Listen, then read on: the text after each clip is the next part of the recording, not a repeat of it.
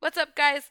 As you guys know by now, we are working with Ball the aerospace technology company and they are looking for production technicians at their Golden plant. This position is on the front line of the aluminum beverage can production process at Ball's plants. The company offers a competitive 27.39 per hour with potential increase at 6, 12 and 18 months on the job. It offers exposure to a lot of manufacturing opportunities in the plant. But that's not all. Ball is the way it is because of its employees. They're welcoming to everyone and they want their employees to feel unstoppable. So if you're interested, text Golden to 77222 and you'll get linked to open positions. You can also go directly to jobs.ball.com and search for the word Golden. That's jobs.ball.com and search for Golden or simply text Golden to 77222. Nobody out. Three and two on Charlotte. Jokic gets it across the timeline. Gets a high pick and pop with Murray. Lindsay breaking through. Taken away by Nathan MacKinnon. Two on two with Landeskog. He has done it again. Von Miller, ladies and gentlemen. Dog two hands Nikola Jokic. Save me by Grubauer with the left pad. Oh, goodness gracious me. Take a good look. You won't see it for long. Two-run home run. Trevor Story. Lock. End zone. Touchdown number two for Sutton. Got it! Oh, man! That's from way downtown! And the blue arrow is flying at Pepsi Center. Score! It's too good to be true,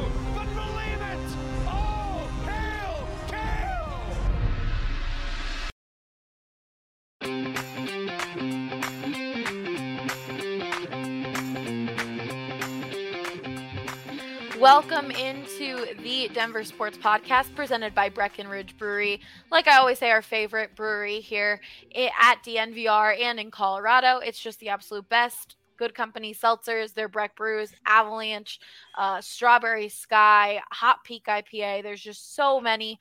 Definitely check them out. And you can buy them at the DNVR bar, uh, which is what we pretty much always drink when we are at the DNVR bar. But today I am your host, Allie Monroy. With me, I have Ryan Koenigsberg, Harrison Wind, AJ Haefele, and Patrick Lyons. And we are going to be talking about rebuilding.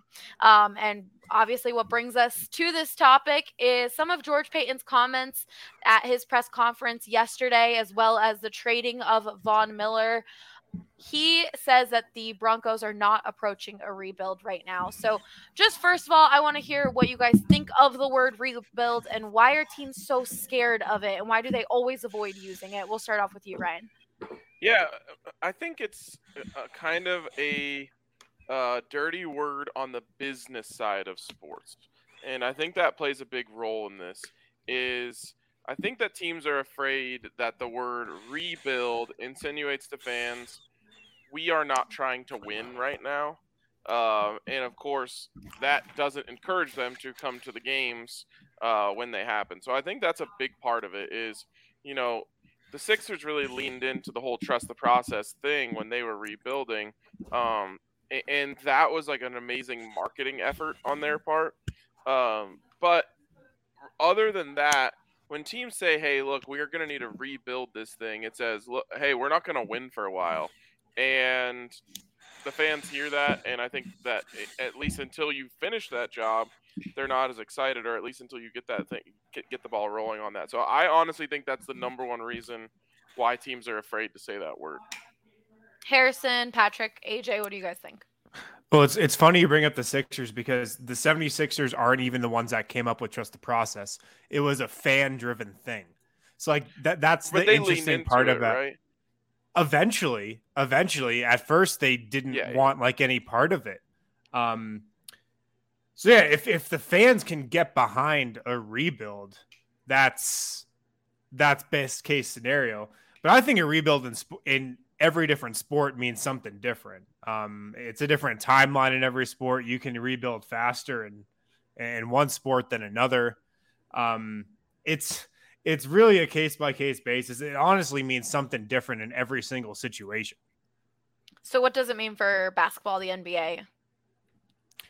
Well, rebuilding in the NBA really just starts when you find like one franchise guy. Uh, it's kind of similar, I think, to the NFL in terms of your wheels are spinning until you find a quarterback. In the NBA, it's like your rebuilding wheels are spinning until you find that one guy. Um, and when the Nuggets found Nikola Jokic, they didn't think they found that guy. It took them a couple seasons until they did. Um, and that's when kind of things really got the ground. And what, what you're seeing in the NBA these days is, yeah, you have like one team that pretty much tore everything down and is not trying to win. That's the Oklahoma City Thunder. Everybody else is kind of pivoting to like more of a hybrid rebuild where they're bringing in a lot of young talent, trying to find one of those guys, but also putting enough veterans on the floor so where you're not embarrassing yourself every game. That makes sense. What about for hockey, AJ? What's a rebuild mean in hockey to you? Arizona. What Arizona what Arizona's doing is exactly how you should do it in, in the NHL. It's a it's a model that every every one of them should follow where uh, you pick a draft class that you think has a legitimate transcendent talent. You bottom out that year. You take on as many bad contracts as you possibly can for draft picks, and you just try and you just try and load up on young guys in what you think is going to be a good draft class. Uh, and if you end up wrong, then you know your your whole plan is probably not going to work very well, or yeah. certainly not on the timeline that you wanted. Uh, but it's it's really it, it's just about understanding the moment and understanding where you are relative uh, relative to everybody else. Everybody has a first round pick. Getting one of those guys isn't going to change your franchise alone, uh, unless it's like that guy. And so you've just got to try and do what you can to ensure that you get that guy. And what the Coyotes are doing right now, I mean, this season is ghastly. They're the worst NHL team I've ever seen in my life. And I think they're going to end up being the worst team in modern NHL history. Wow. Maybe one of the worst teams ever, including expansion teams. Uh, they they could win 10 games this year. They are brutally bad. But it's all going to come it's all going to come to a head at the draft next year because there's a transcendent talent that they're that they're losing these games for. I was going to say they get they, that guy, it's worth. They could lose less than 10. I mean, we're over 10% of the way through the season and they have zero. Yeah. The difference uh, the big thing though is that they've won they've lost a lot of games in the last 5 minutes of third of the third period. They had the one overtime mm-hmm. loss to Buffalo. Uh, which was a shockingly entertaining game for two bad people. But they are they they they are playing hard and there are a lot of positives to pull from their rebuild because their younger guys that they have in the league right now are the ones that are giving a shit on a shift to shift basis, day to day basis. Uh, they're showing a lot of leadership, and I think I think their rebuild is the is is a really encouraging one. Uh, tons of it's it's the right year to do it. It's the right draft class. They've got tons of picks. They have an NHL record, eight picks in the first two rounds, uh, which they probably won't use because that's too many. Uh, which means that they can use those to go and get actual NHL upgrades at, at, at important positions whenever they want. And uh, I think that that I think that's what they will do. And they've got some young guys who are playing hard. You don't want total apathy. You want guys yeah. that are actually out there caring uh, and you want to get you do want to try and give your fans a reason to tune in. So even though it's like this is bad, they're probably going to lose. You're going for moral victories. Totally, Patrick. Ryan, how about for baseball? Yeah, I was going to say, Ryan. Everything you know you said about the rebuild seems on the money with it being a, a dirty word because most teams, I think, in all sports, think they can just do some tinkering. I mean, we just saw on on Tuesday night, Atlanta win the World Series, and yet this offseason they're going to still have to do some tinkering to get themselves back in the same position. Well, in baseball, the the other far end of the spectrum is tanking. Is to your point, Harrison, it, it takes a lot longer in baseball because those draft picks that you know the Coyotes might be able to get in the draft next year can maybe make more of an immediate impact. Same thing with the NFL and same thing with the NBA.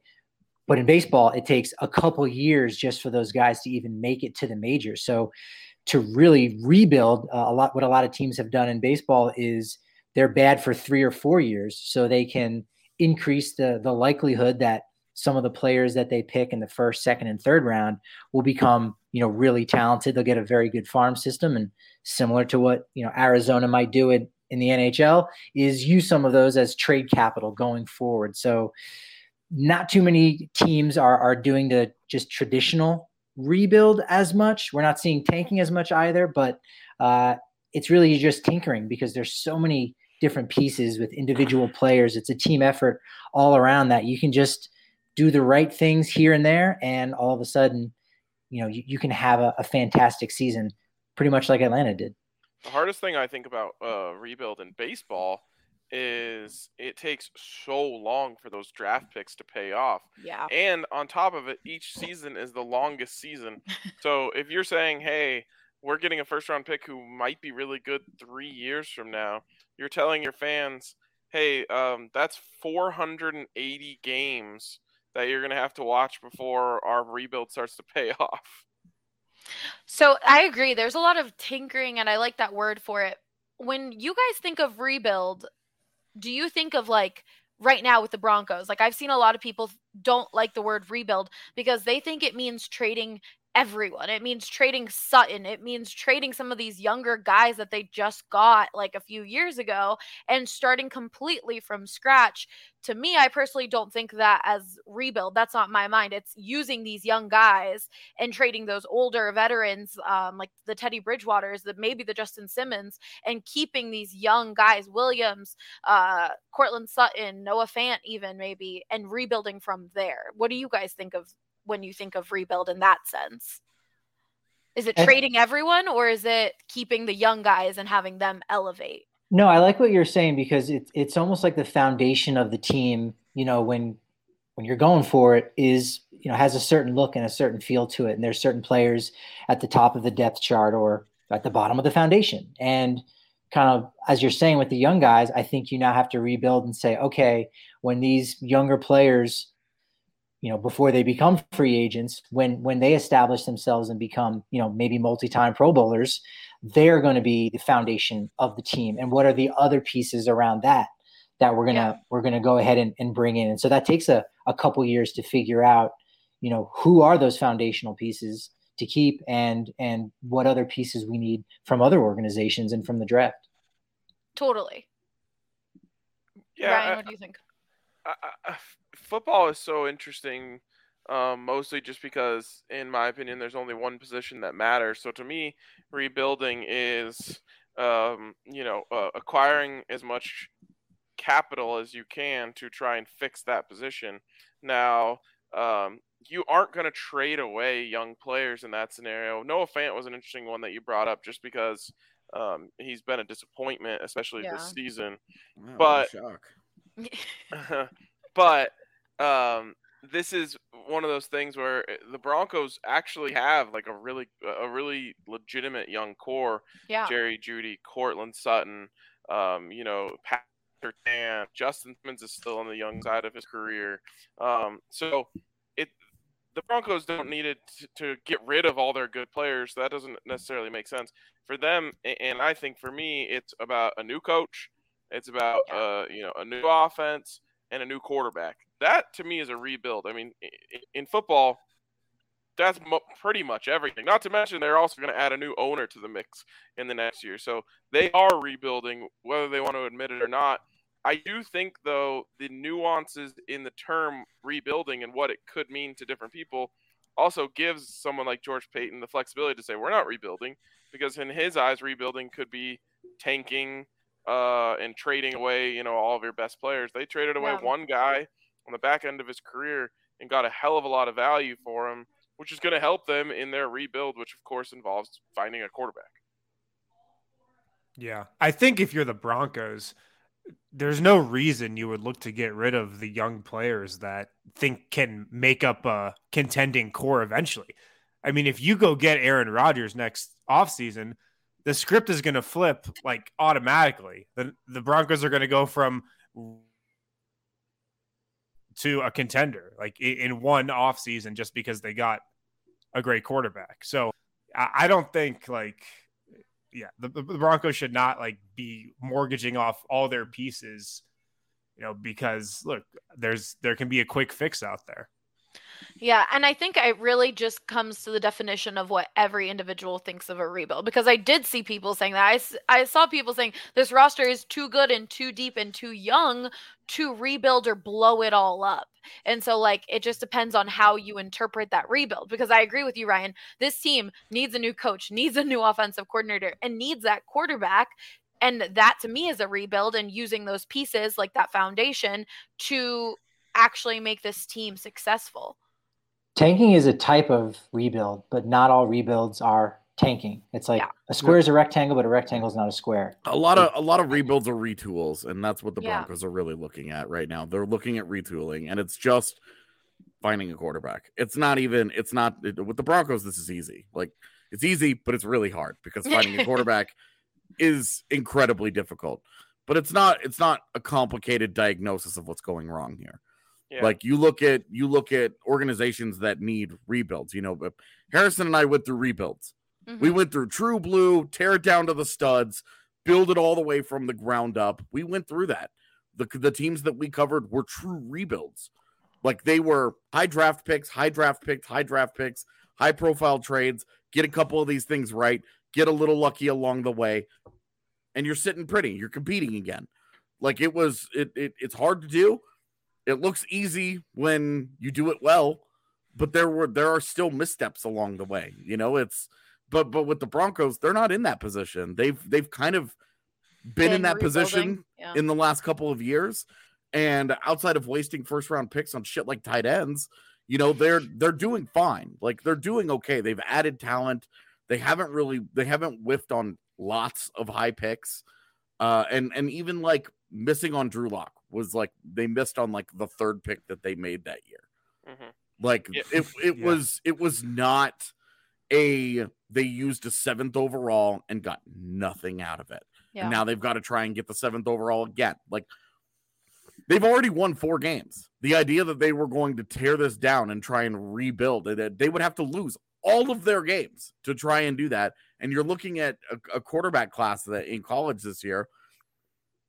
Yeah, you like you're not you you don't love it right now. You you certainly don't love it compared to the class last year, which they were comfortable just not participating in.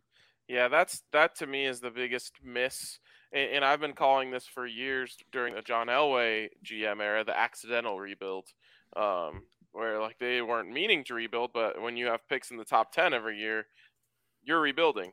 Yeah. Um, so uh, it- it- they kind of lucked into a few things, but they missed along the way um, by passing on one definite great draft class, and that, of course, you know, is the is the class that they could have had Josh Allen or Lamar Jackson without even having to move from their pick, uh, and they ended up going with Bradley Chubb. That has not paid dividends yet. Um, and then this last year, I think will time will tell. But you know they pass on Justin Fields and Mac Jones um, when they wouldn't have even had to move from their pick to get either of those two guys. So uh, that's the one thing that I think has fans the most upset is you got to get the quarterback, and the Broncos haven't been swinging to try and get that guy. Yeah. Uh, Drew Lock was a half-hearted swing. Even Paxton Lynch, going back further, was a half-hearted swing. You know, uh, drafting a quarterback in the 20s um, is not necessarily you know swinging for the fences. So um, that's that's the one thing that the Broncos have missed so far. But George Paton has only had one opportunity to do that. He picks Pat Surtain. Well, Pat Surtain is awesome. Uh, so uh, you know, so far so good. As long as you get it right eventually. Otherwise, we'll just look back, and if Justin Fields becomes a player, then we'll say, well, the George Paton era was defined by him passing on Justin Fields. You know, But- in the first year. But why do you think the Broncos have been swinging and, or I guess not swinging to get those quarterbacks because they've been trying to sell to the to the fan base. Joe Flacco's the guy, Case Keenum's the guy, Teddy Bridgewater will be the guy instead of going for these younger quarterbacks. Is it because of that fear of the rebuild going with that young rookie that you don't know after Paxton Lynch? Like is it that fear? the fear definitely played a role in Josh Allen, um, because you know Paxton Lynch was a tall, athletic, strong-armed quarterback.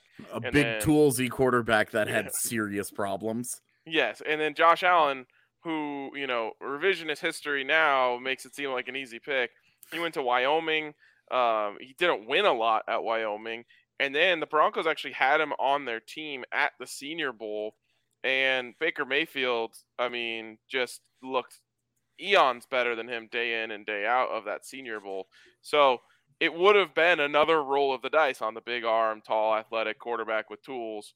Um, I would say that, that you would, I would hope they would have realized that Josh Allen had much better intangibles than Paxton Lynch had. Um, but he, I mean, he didn't pop until year three. So that's that's one part of it. I also just think that John Elway had this idea in his head after 2015 that if you just have a stabilizing force at quarterback, you can win with a great defense. And to his defense, a little bit, they had to pay Von Miller so much money to keep him around that it strapped them in some other areas.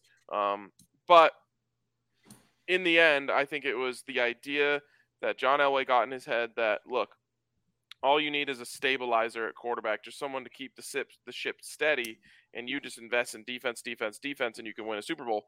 That kind of worked in 2015, but you know when you look back at that, that wasn't just a stabilizing force at quarterback. That was Peyton freaking Manning. Yeah. Um, and even though he was a shell of himself at the time, his mind wasn't. He was still the type of guy who could walk up the line and get you in the right play on every single down. So um, I think that's the biggest failure of that whole philosophy was they thought they could replace 2015 Peyton Manning a lot easier than they could, even though 2015 Peyton Manning wasn't really Peyton Manning. Yeah. I'm interested to go into well first let's talk about Von Miller. Ryan, how do you feel about the team losing Von Miller? What do you think of what they got in return before we jump into Avs and Nuggets rebuilds that they went through? Yeah, it's a it's a bummer from a um uh, what's the word I'm looking for? Nostalgic standpoint, you know. Uh, Von Miller is one of the coolest Broncos of all time. Uh, he's one of the more fun Broncos of all time. He is a Super Bowl MVP. It is never easy to part ways with those guys, but I think it was a, a really good move. Um, you know, as I said the day before the trade, it's up to George Paton to look on the roster and say which one of these, who of these guys is going to be on the next Denver Broncos Super Bowl team, and whatever guys that he came to and said, I don't think this guy will be there um, it was up to him to say, let's see what kind of value we can get for these guys, and if the value is good, we should move them. And the value for Von was really, really good.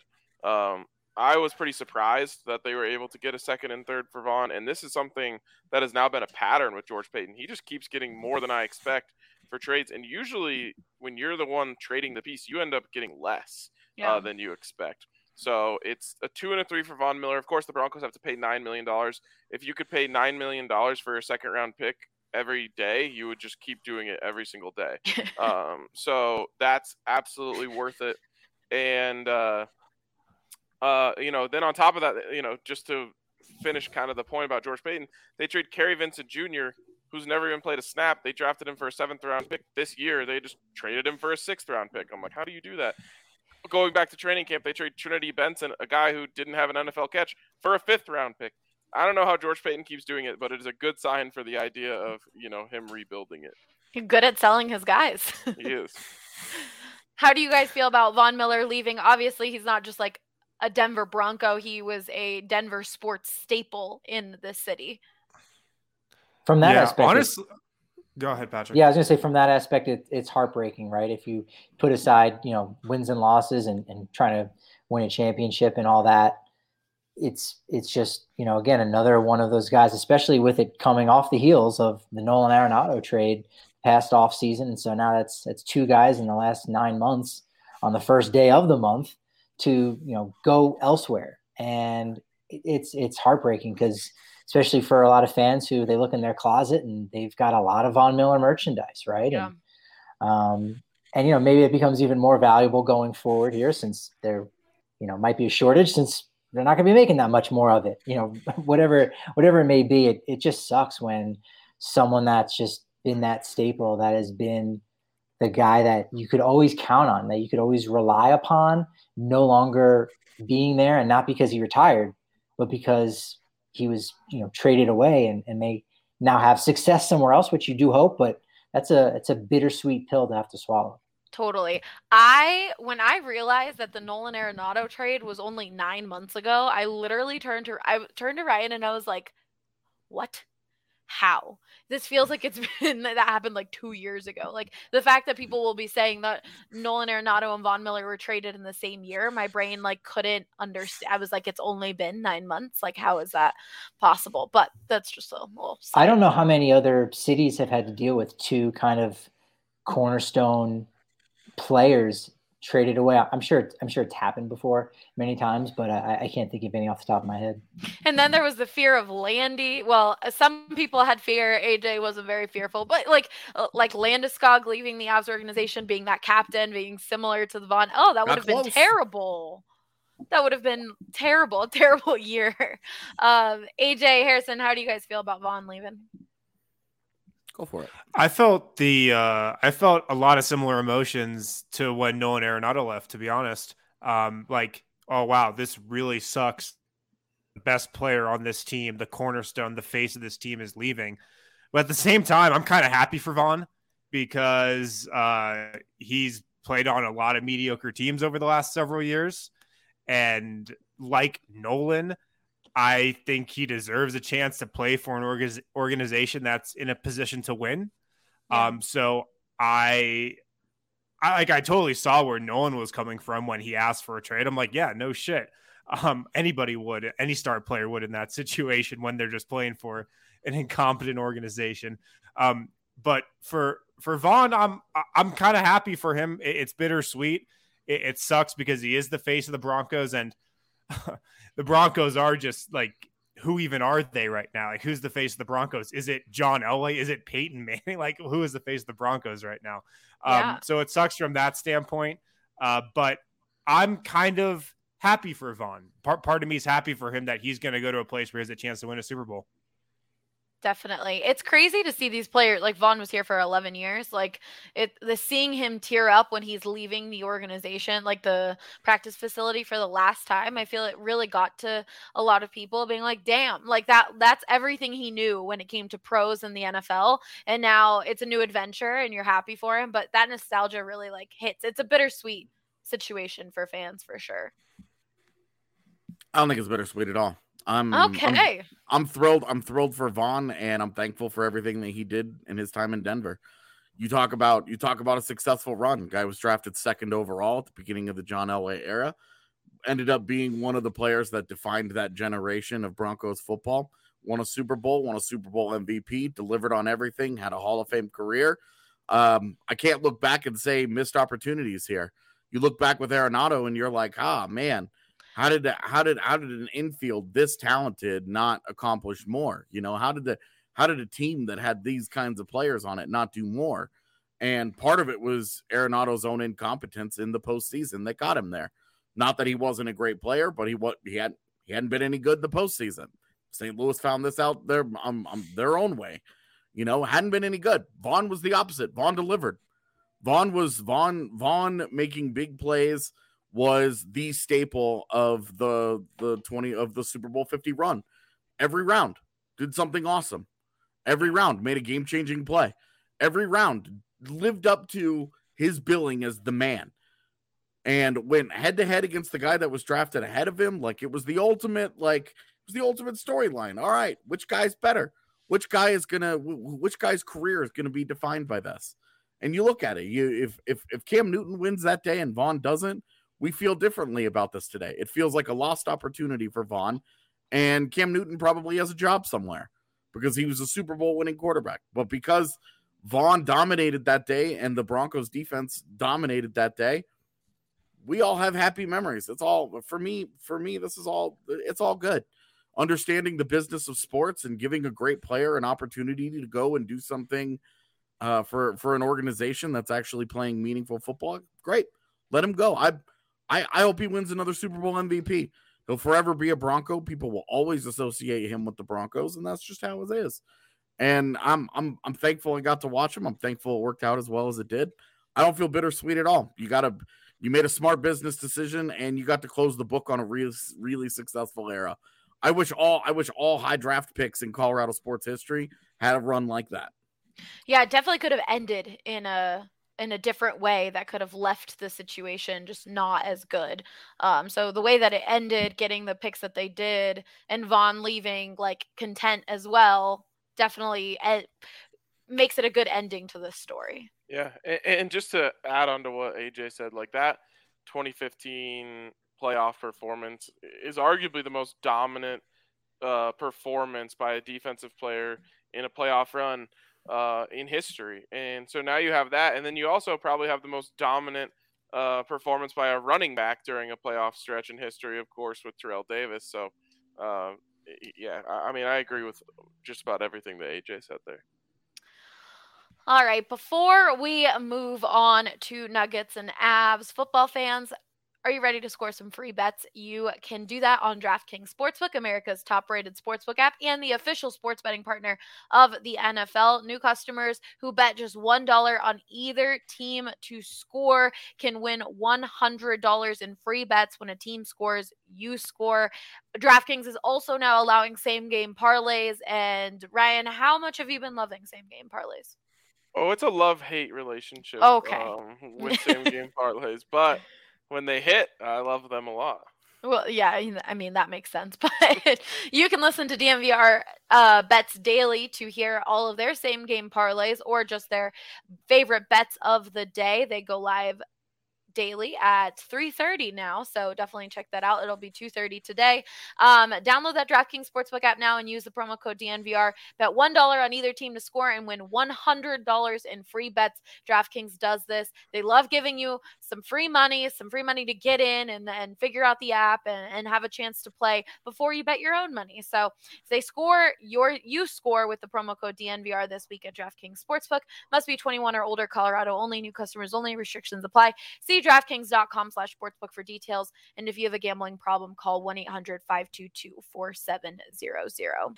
The holiday season is right around the corner, so obviously you're going to be spending a lot of money. And with that, you're going to want to find ways to save money. And the best deal in wireless can only be found at Mint Mobile. Right now, when you switch to Mint Mobile and buy any three month plan, you'll get another three months for free. That's incredible. Um, as the first company to sell premium wireless service online only, Mint Mobile lets you order from home and save a ton with phone plans starting at just $15 a month. I've been using Mint Mobile for a while now, and so has Ryan, and we're really enjoying it. It has allowed us to keep our same phone number so we didn't have to worry about switching and letting everyone know we switched phones. Um, and you get to still keep whatever phone you're currently using, but you get to save so much money at it instead of being with uh, AT&T or Verizon, which have all of those overhead costs. Mint Mobile cuts all of that down. There's no catch when you use Mint Mobile. We highly recommend checking them out, especially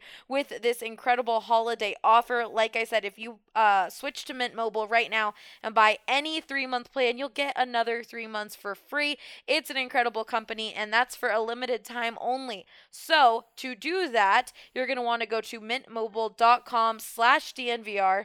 That's mintmobile.com slash DNVR and cut your wireless bill to 15 bucks a month at Mint Mobile slash DNVR. All right, AJ, you mentioned the Avs and the Nuggets really going through rebuilds, like true rebuilds on their own. So I would love for you to tell us a little bit about the Avs rebuild. What did the rebuild start after the 2017 season or was it before then? The 2016-2017 season? Uh the ads the ads are not who you want to copy when you talk about rebuilding.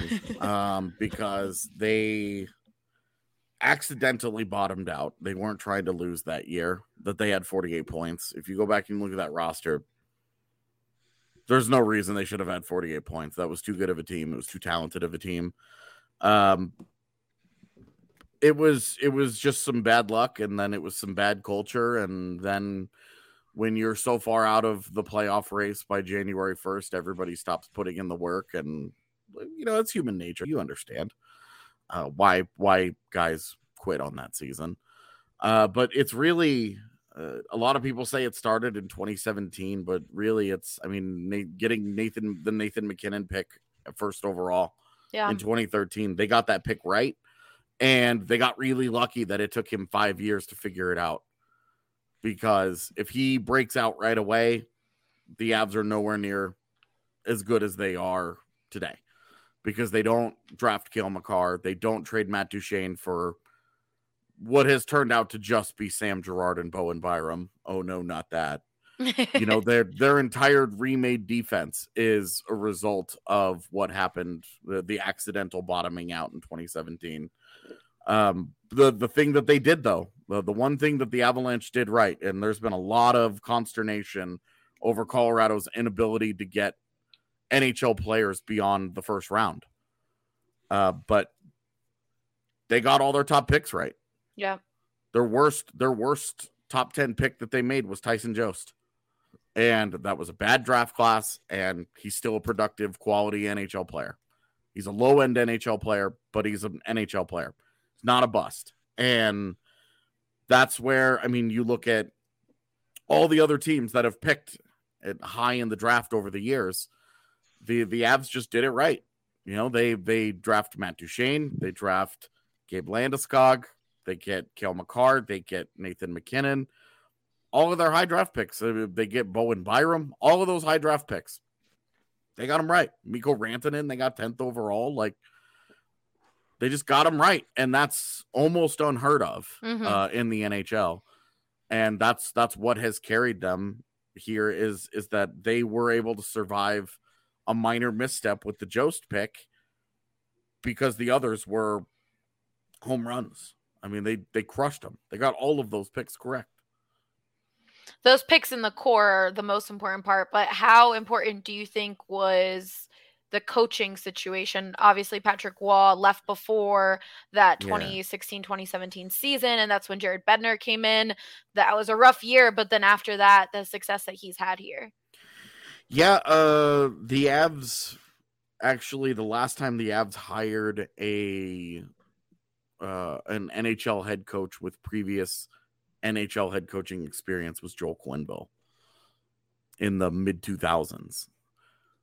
Uh so this going to the well of unproven guys with Yeah. no NHL head coach experience, it it was okay. Like Joe Sacco took him to the playoffs, Patrick Roy took him to the playoffs neither one of them won a round and were relatively short tenured. Jared Bednar, they got it right. Uh, he's the longest tenured Avalanche head coach ever, Wow. and he's taken them. He's taken them to the to the second round three consecutive years on three very different teams. Uh, people love to joke about, oh, the Avs can't get out of the second round, but like one of those years they weren't supposed to be in the second round. One of those years they lost half their team to injury in game two of the second round. And then last year was a legitimate disappointment, a Yeah. huge letdown for everybody. And that was the best team that they've played in the postseason, uh, in in the that three year stretch. Uh, it was they got it right. They got it right. It was really it's really hard to do to get a coach that that connects with the core and wants to coach a style that fits with your core and, and, and can communicate on their level and get the best out of them. Uh, but you know, also when you have talent like that just sitting around when you walk in on day one, it helps. Yeah, definitely. Is there anything Ryan uh, or anyone else wants to add to the Avs part of the rebuild conversation?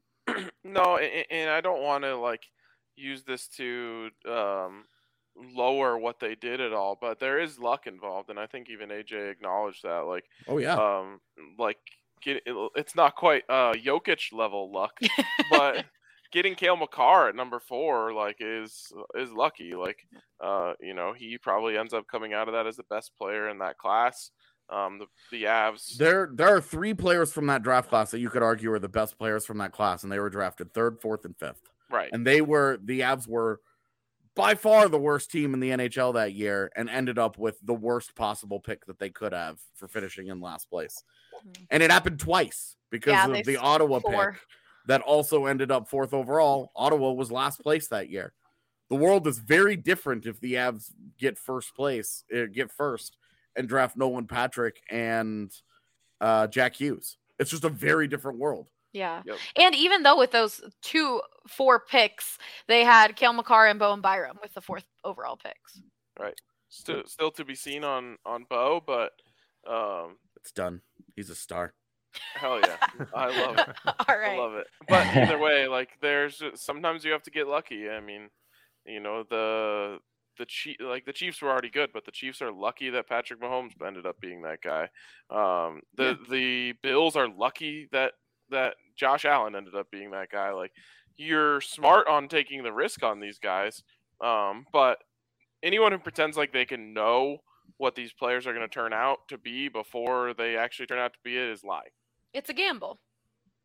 Totally. Speaking of luck, then that's a perfect way to transition to Nikola Jokic and the Nuggets.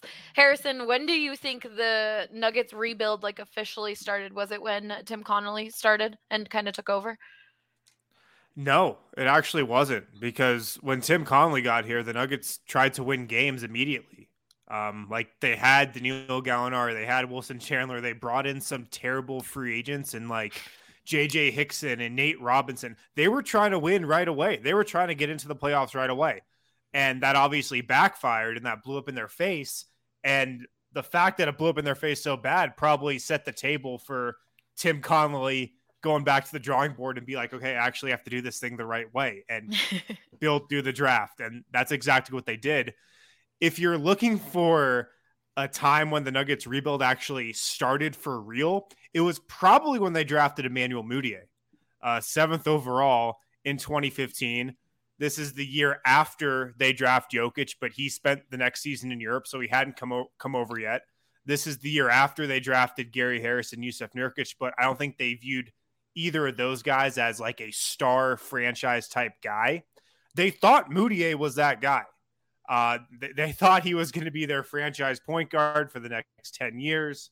Like he comes in and he checked all the boxes. He was the six foot five guy with, you know, an NBA body already who people thought was going to be athletic, but then he wasn't actually that athletic and never really got better. They handed over the reins to him from day one. And mm-hmm. that's probably when the rebuild started you know, but still, Denver never really bottomed out or anything. Gallinari and Chandler, those guys were around. They had some other veterans here.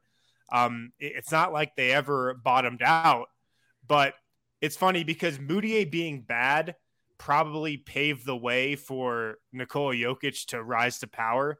Because if Mudiay is really, really good, make himself you know, like a Jokic, dictator. He's a king.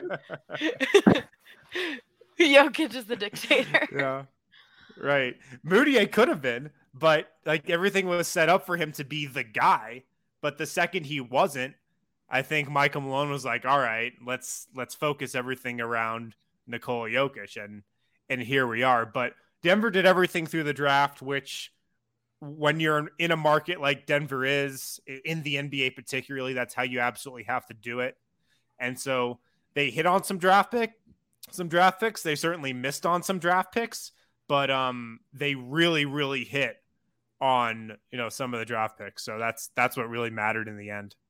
Do you think that the the Nuggets deserve like credit for passing the reins over to Nikola Jokic, or was it just so obvious that like anyone would have done it? It was obvious, but at the same time, if you put yourself in Michael Malone's shoes, like that's got to be tough. Um, because Michael Malone's the other ingredient in this. Like he was fired in Sacramento, which was a terrible choice. Um, hired in Denver, and you know he had a bad first season here, just like he had in Sacramento. And then you know his second season didn't get off to the great start either. And that's you know when he was fired in Sacramento at the beginning of his second season, and that's when he turned over the reins to Nikola Jokic. So I feel like from his perspective, he couldn't have been seeing the same thing happen. Um, like it was obviously obvious that Jokic was a great player, but still, it takes a lot of guts to turn over your franchise and like the direction of your entire offense to a second round pick who hasn't really proved himself instead of like being okay, Danilo Gallinari, go and get us 30 every night. Like that would have been the safer option, probably. What's crazy about Jokic not to completely derail this, but as we're talking about this, I'm realizing literally at every single turn, Jokic just keeps being better. Um, like I remember in summer league he was like exciting, and we're like, oh, that guy, that, you know, that guy has some promise. And then he started playing, and he started making plays, and we're like, wow, this guy's good. And then they make him the, like the centerpiece, and the offense, you know, the offense becomes amazing. And then you know they make the play, they, they just miss the play, like, and even this year, after winning the MVP last year, he comes back, and it's like, oh my god, he's markedly better than he was last year. It's unbelievable. It's it's like a straight up uh you know uh, trend he has just trended straight up his entire career It's like when is he going to reach his like peak? When is it going to be like this is the ultimate Jokic? Uh, yeah we still don't know We He don't know. keeps getting better Yeah. Yeah. Um and, and it's it's crazy because part of the reason why it took so long for a lot of people to come around to him is because just you've never seen a player like him before. Yeah. Um like that's honestly why it was easier for a lot of people to believe in like a Jamal Murray or a Michael Porter Jr. because yeah, these guys are like, you know, your classic uh 2021 point guard or your classic Kevin Durant type score on the wing. You never seen a player like Nikola Jokic before. Um which uh, which is just part of the part of the crazy story. Yeah, and that, and it's part of why the NBA and analysts and the, the NBA like players themselves it took them so long to truly acknowledge Jokic's like power and potential and the stardom that he has because he is different in every way from that typical NBA star. Yeah. The, the Nuggets rebuild is just so perfect because they did it all through the draft, and all these guys have like spent their whole careers here. And Michael Malone, the other ingredient in it, is just like the perfect capper on the story because um, it- it's funny when you talk about Malone. I met, was mentioning how he got fired in Sacramento, but looking back on it, he was such an obvious hire for the Nuggets because he had like everything going for him that you look for in an NBA coach. He was an assistant on LeBron's Cavs teams when uh, those teams were like dominating the East. He was an assistant in Golden State when Steph Curry was coming up. He had all these great little notes on his resume and then just got fired wrongly in Sacramento. And like looking back at him, and it's like, of course, this guy would be the perfect head coach to bring in on this super young team. You know, w- when you're trying to build this culture up from from ground zero, of course, he would be the right guy. But you know, that took a while for a lot of people to come around on too. Yeah. yeah And of course, he'd be the guy that would be able to identify a star in Jokic, who, which again is not a, not not the normal variety as, as we've established. But again, seeing Curry and seeing LeBron, he kind of knows when someone's got that gift. Yeah. I I also think the Nuggets deserve extra credit because not only did they build the Nuggets through the draft, but they built the Jazz through the draft too. Oh my god. Yeah. Uh, and, and Harrison, what were you Harrison, when, hey, I was just curious, like, what's their window going to be for contending now after you know the rebuild a few years ago? And and is that window of contention essentially going to be as long as Nikola Jokic is is in a Nuggets uniform? Yeah, well, it's going to be as long as Nikola Jokic plays in the NBA because I think he's going to be in a Nuggets uniform for the rest of his career. And like, I don't think that's a hot take. I just think that's what it's going to be. Um, they can sign him to a five-year deal next offseason, extend his contract. They'll do it. So you know they're going to be in a contention window for you know the next five plus years. So it's it's not slowing down. Right. It's like when you had Peyton Manning, you were a Super Bowl contender. Like that's just the way it was. Um, and um, I was gonna say, you know, you're you talking about how the Nuggets rebuild is so perfect, kind of leads me to something we've talked about a little bit before. But like, if the Nuggets ever or when the Nuggets get over the hump and win a championship, it will be like the perfect fan experience of your team winning a championship. Like going and you know of course the whole like we don't skip steps thing Yeah. like it's the the- it's the right coach it's the right gm or you know president it's the right players it's all done the right way and like if if that happens when that happens it's going to be like a perfect championship from a fan perspective It's really too perfect. Like it shouldn't be that perfect. you know? Like it, it's it's never happened this way before. I mean, the Warriors were kind of similar. Um when you know they had Steph and Clay and Draymond and had this dynasty come out of nowhere.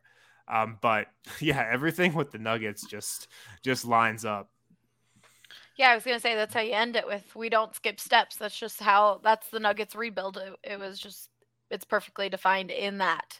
Uh, and we have a shirt about it. So check it out on yes. the DNVR uh, .com, the DNVR or DNVRlocker.com. You can get a free shirt when you subscribe to the DNVR.com. And the holidays are coming up and there's a lot of stuff stuck on cargo ships that aren't getting here. And so a great way to get your family or your friends a gift is to support local and is to get them a shirt or get them a gift card or get them a subscription to the dnvr.com or even a gift card to the bar because the food's bomb. Um, and right now, actually, our deal of the week, so our deal for members only, is if you buy any merch item at the bar, you're going to get a free beer. So definitely recommend checking that out as people start uh, panic shopping since news just keeps coming out that stuff stuff is just not going to be in stock by the time even like Black Friday when it comes to some of those like big things. But the DNVR clothing and everything like that will be in stock. So check that out.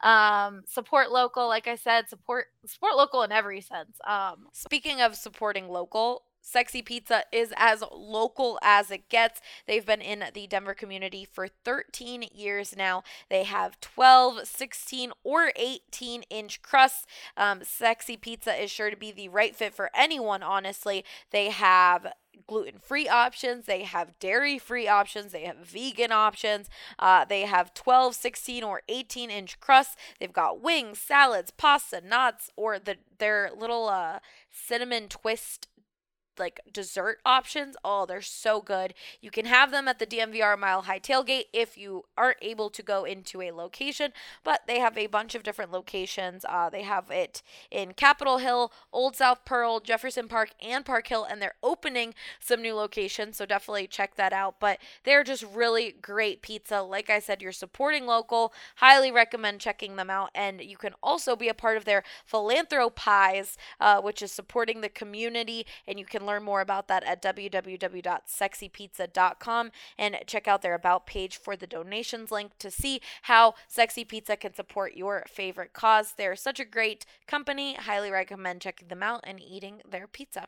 All right, Patrick, let's finish up with the Rockies, who we like we talked about at the beginning baseball's that long rebuild and and rebuild is based off of everyone's own definition of it but people are really calling for a rebuild for this Rockies organization with a new GM um, and uh, guys like Nolan Arenado, Trevor Story, Jon Gray. They're like Nolan Arenado gone, Trevor Story, Jon Gray. Their futures up um, for grabs, or what's the word? Up, up for debate. Up in the air. Up in the air. There we go. I was like, there something's wrong here. That's why she keeps Well- me around. It's yeah, it's true. That's the only reason.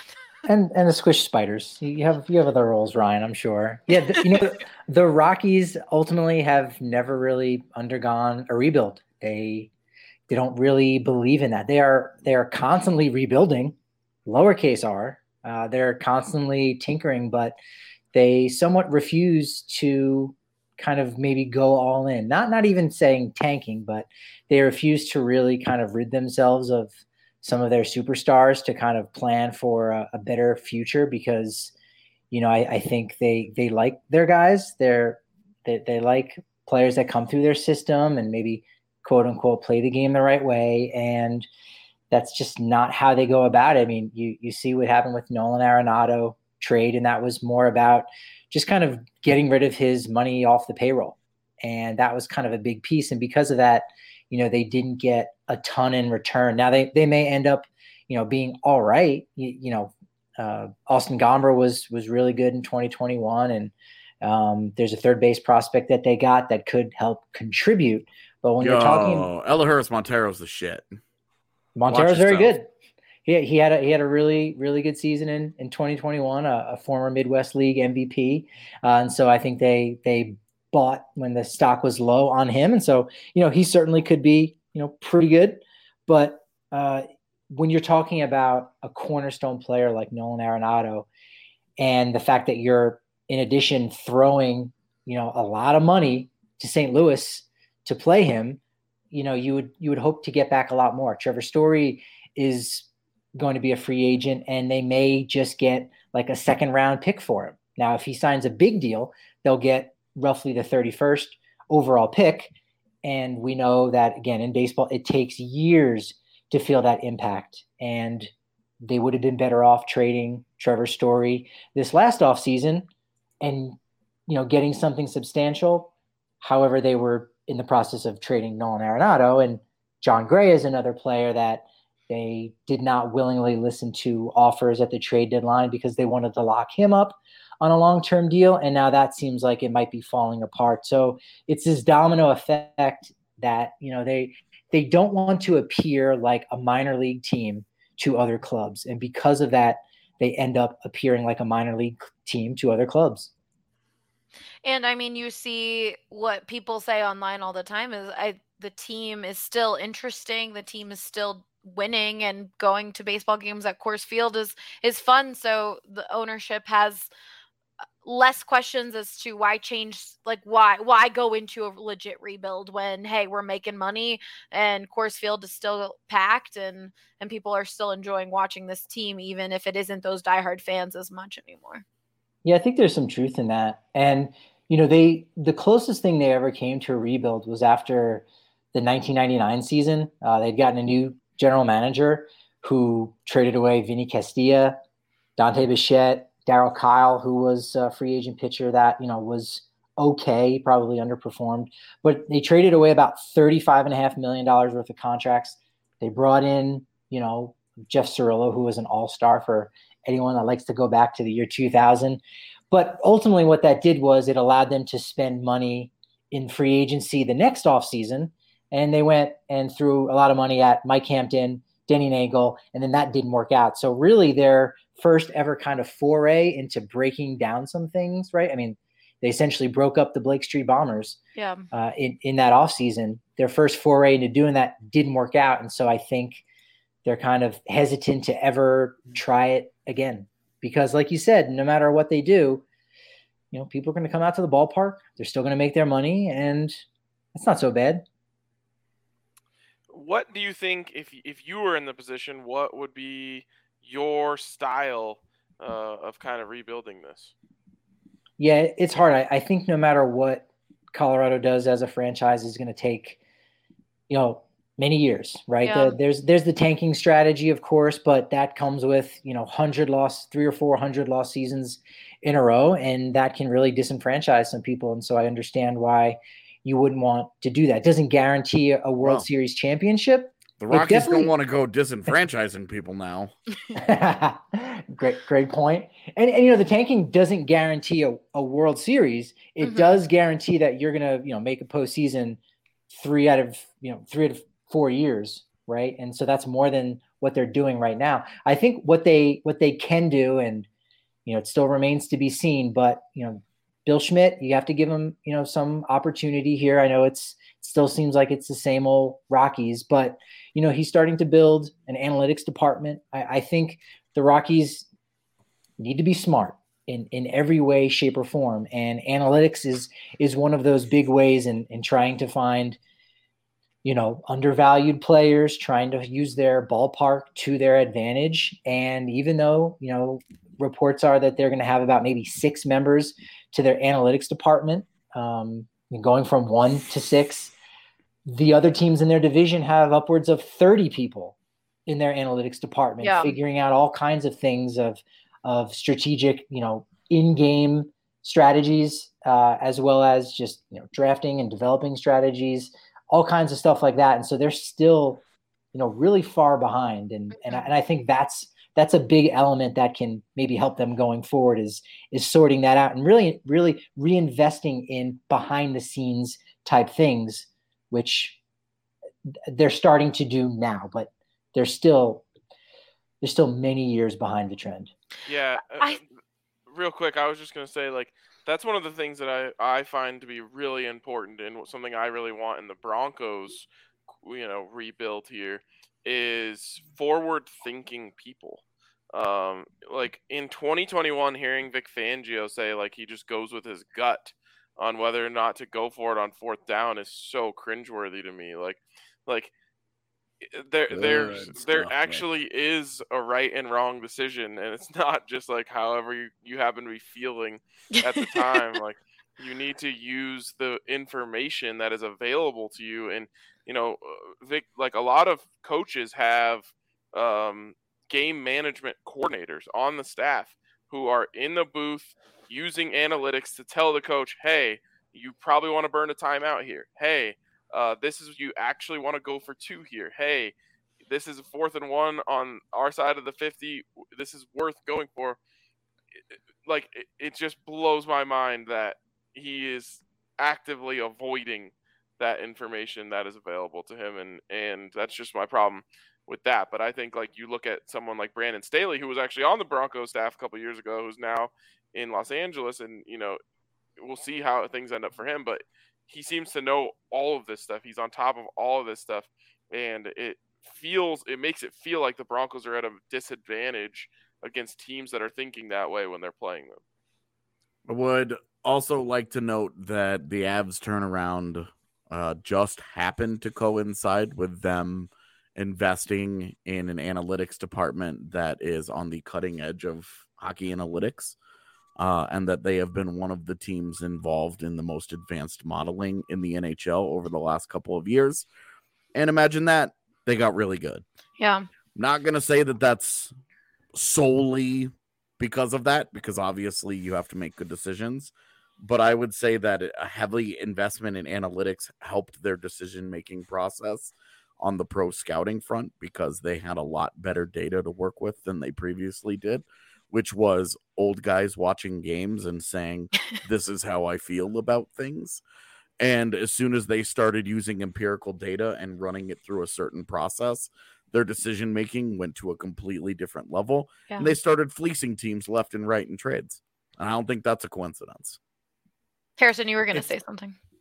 Yeah, because it's funny. Like you talk about in baseball, how all these teams have these huge analytics staffs and they're just modeling constantly, and just modeling, modeling, modeling. And the Nuggets honestly have one of the smaller front offices in the entire NBA. It's it's a very small front office. Um, and a lot of the guys have been here from day one. But um, they have analytics people. You know, they have a couple really smart people who they rely on. But the Nuggets do not have this vast analytics staff of all these guys, you know, just on computers nonstop in some room and then delivering that stuff to the front office or coaching staff. They just don't have that. Like they don't have the analytics staff that the Houston Rockets or the 76ers or a lot of these teams have. Not even close. A lot of what the Nuggets do is honestly pretty old school. It's like honestly a lot of it's built on relationships and um, just talent evaluation from basketball scouts. Yeah. Um, so like analytics goes into their decisions a lot, and you know they have that component. But it's funny because the Nuggets have had all this success, but I kind of feel like they're doing it in an old school way.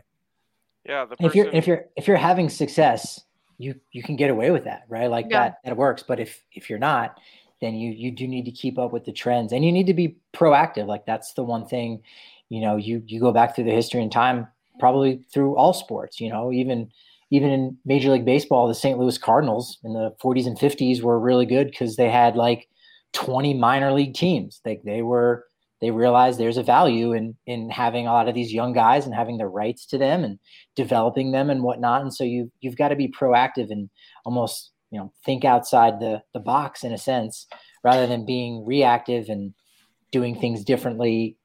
You know, being behind the trends and, and the Rockies in a lot of ways do things differently, but it's not in a proactive way. It's it's just more of a yeah we we just don't subscribe to the industry standards and it hasn't worked for them. It's working for the nuggets but it's it's not working for the rockies. And i feel like sports just continue to evolve. The game of baseball continues to evolve. The game of hockey the game of football and the game of basketball is different than it was 50 60 70 years ago and so needing for what AJ? 10 years ago? 10 years ago even yeah.